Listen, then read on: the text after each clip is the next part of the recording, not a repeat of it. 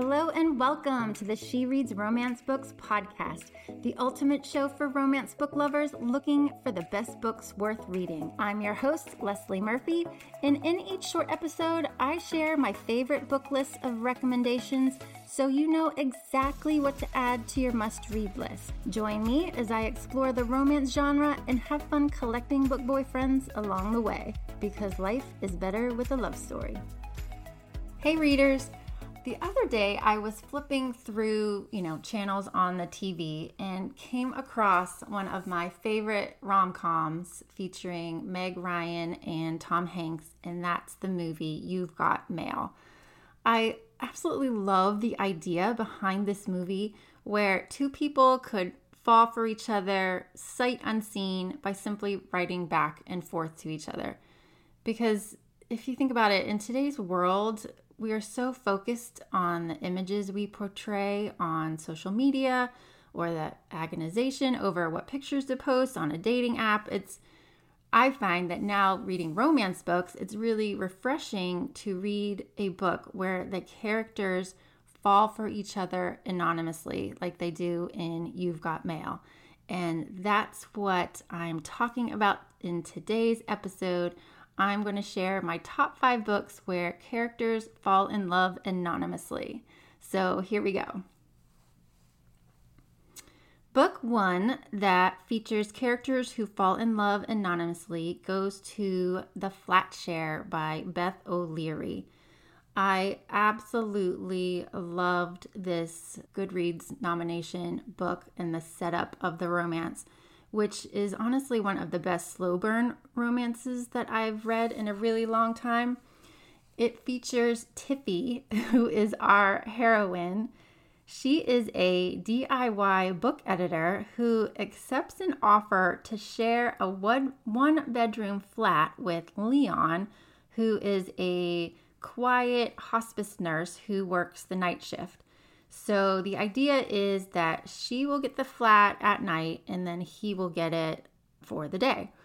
So she accepts this offer, moves in without even meeting him, and then they start leaving each other notes as their way of communicating with each other. They don't text, they don't email, they just exchange notes. And I loved how these notes changed as the book went on, not only in the depth of what each character shared, but the change in what they sort of started writing showed just how each was slowly changing and impacting the other. It was just so sweet and a really cool way that Beth O'Leary used those notes to show her character development throughout the story. It's such a well written book really moving storyline, which I won't really get into, but some things that sort of pack a punch, if you will. But it's the perfect book about characters falling in love anonymously, so I would definitely check it out. Now, book two on my list of characters falling for each other anon- anonymously goes to To Sir with Love by Lauren Layne which only makes sense that I would add this book to the list because she based her book on the rom com I mentioned earlier, You've Got Mail. It, but of course, she, you know, puts her own awesome spin on it.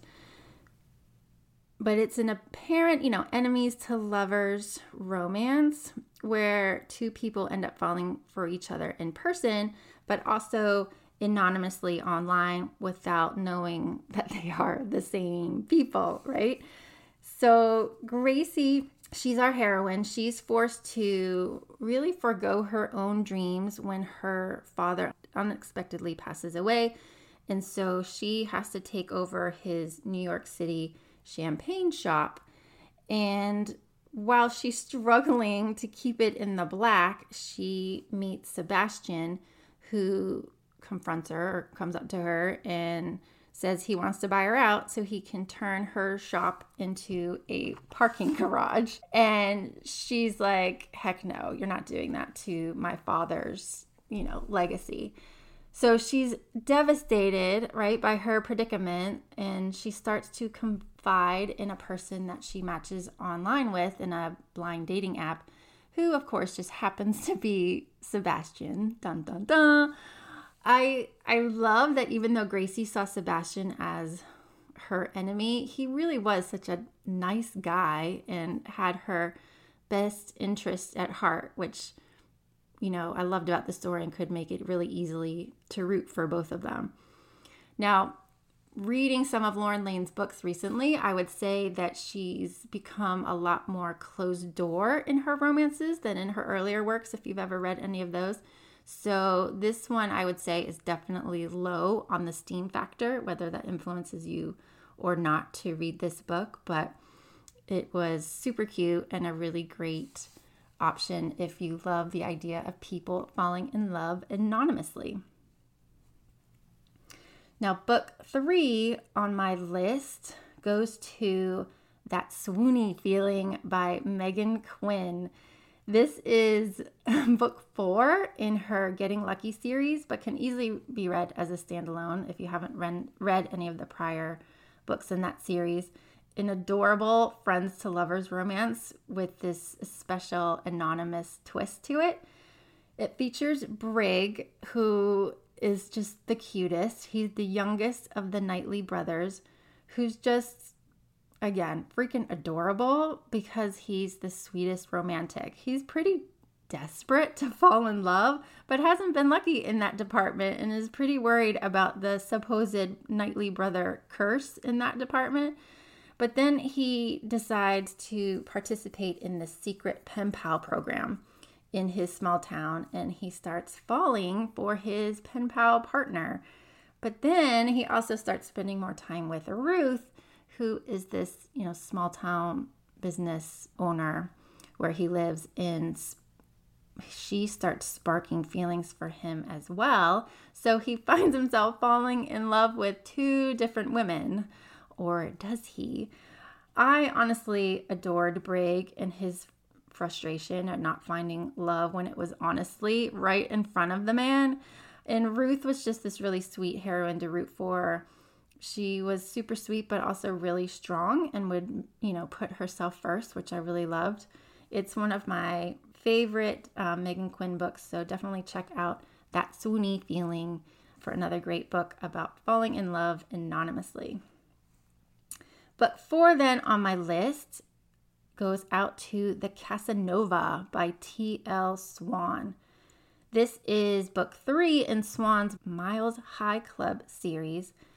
And as a total aside, I am so glad that I started with book two of the series, which is The Takeover, and then continued on to The Casanova as book three, because I circled back to book one and oh, what's it called? The Stopover, I think, but I really didn't care for it at all. So if I had read that one first, I probably wouldn't have continued on with the series, which would have been such a shame because book two and book three were honestly epic five star reads for me. I loved them. So back to the Casanova and why I loved it so much. It's the perfect office romance and enemies to lover story where love is found between boss and employee. Kate, our heroine, is the IT manager of Miles Media, where Elliot is the CEO. And boy, do they love to push each other's buttons. So if you love a good banter, this is the book for you. But Kate decides to um, join a dating app under a fake name and connects with this man named Edgar who she develops, you know, a friendship with and starts to confide in. But after chatting with Ed- Edgar for a bit, Elliot starts to act differently towards her. And so then she starts to connect the dots, right? I absolutely loved the push pull between these two. And the side story that de- was actually really interesting and had me totally hooked um, until the end of the book. And I would say in book two and in this one too, Swan has this ability to create, you know, that moment of conflict for the characters where I was just like, huh, I can totally see both sides of the story on this one. I really understand both the hero and heroine's dilemma on this, and I really don't know how it's going to go, but it was a really great ending. Such a good book. It is book four on my list of romance books where love is found anonymously, and I highly, highly recommend it. But moving on to book five. Book five is one that I have read recently, and it is Divine Rivals by Rebecca Ross. This was my first Rebecca Ross book. Totally won't be my last because I was instantly captivated by this new fantasy romance where I felt like I was transported back to like the 1940s or some or some similar time period. It's this great academic rivals to lovers book where 18-year-old Iris Winnow competes with her fellow reporter Roman Kitt for the open coveted columnist position.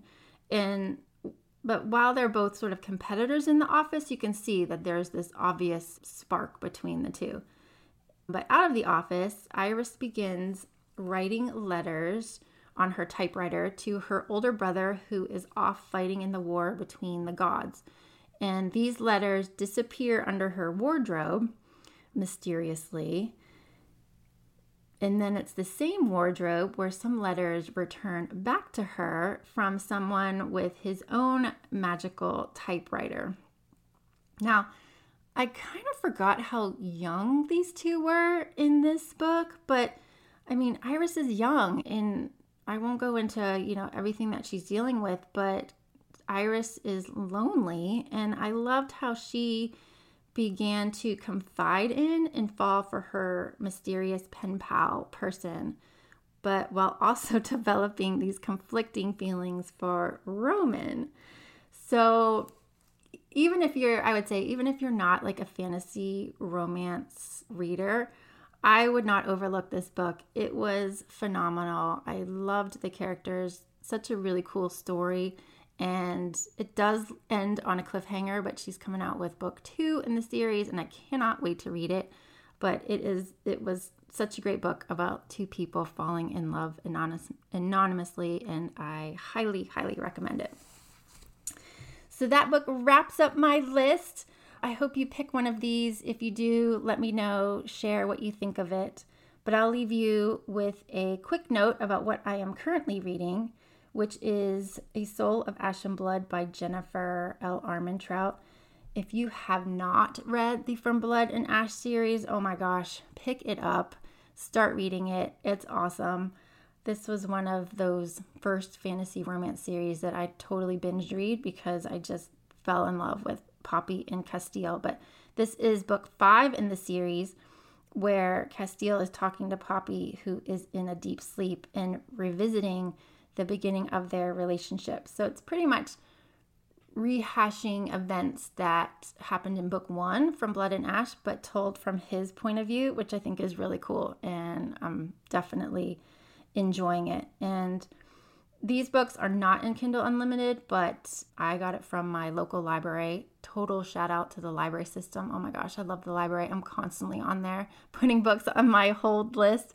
So hopefully your library has this book and the entire From Blood of Ash series too. If it does, definitely check it out. I love it. So that's it, folks. Thanks for tuning in and happy reading. That's all for this episode of the She Reads Romance Books podcast. I hope you enjoyed it and found some new books to add to your TBR list. If you did, please subscribe, rate, and review the show on your favorite podcast app. It really helps me reach more romance book lovers like you, and I appreciate your support. If you're a book boyfriend collector like me, then you'll want to join my email list so you never miss a podcast episode or a new book list. Just visit shereadsromancebooks.com slash join and sign up today. As a thank you, I'll instantly send you my list of top 10 book boyfriends that will make you swoon. Trust me, you don't want to miss this list. Thank you for listening, and until next time, happy reading.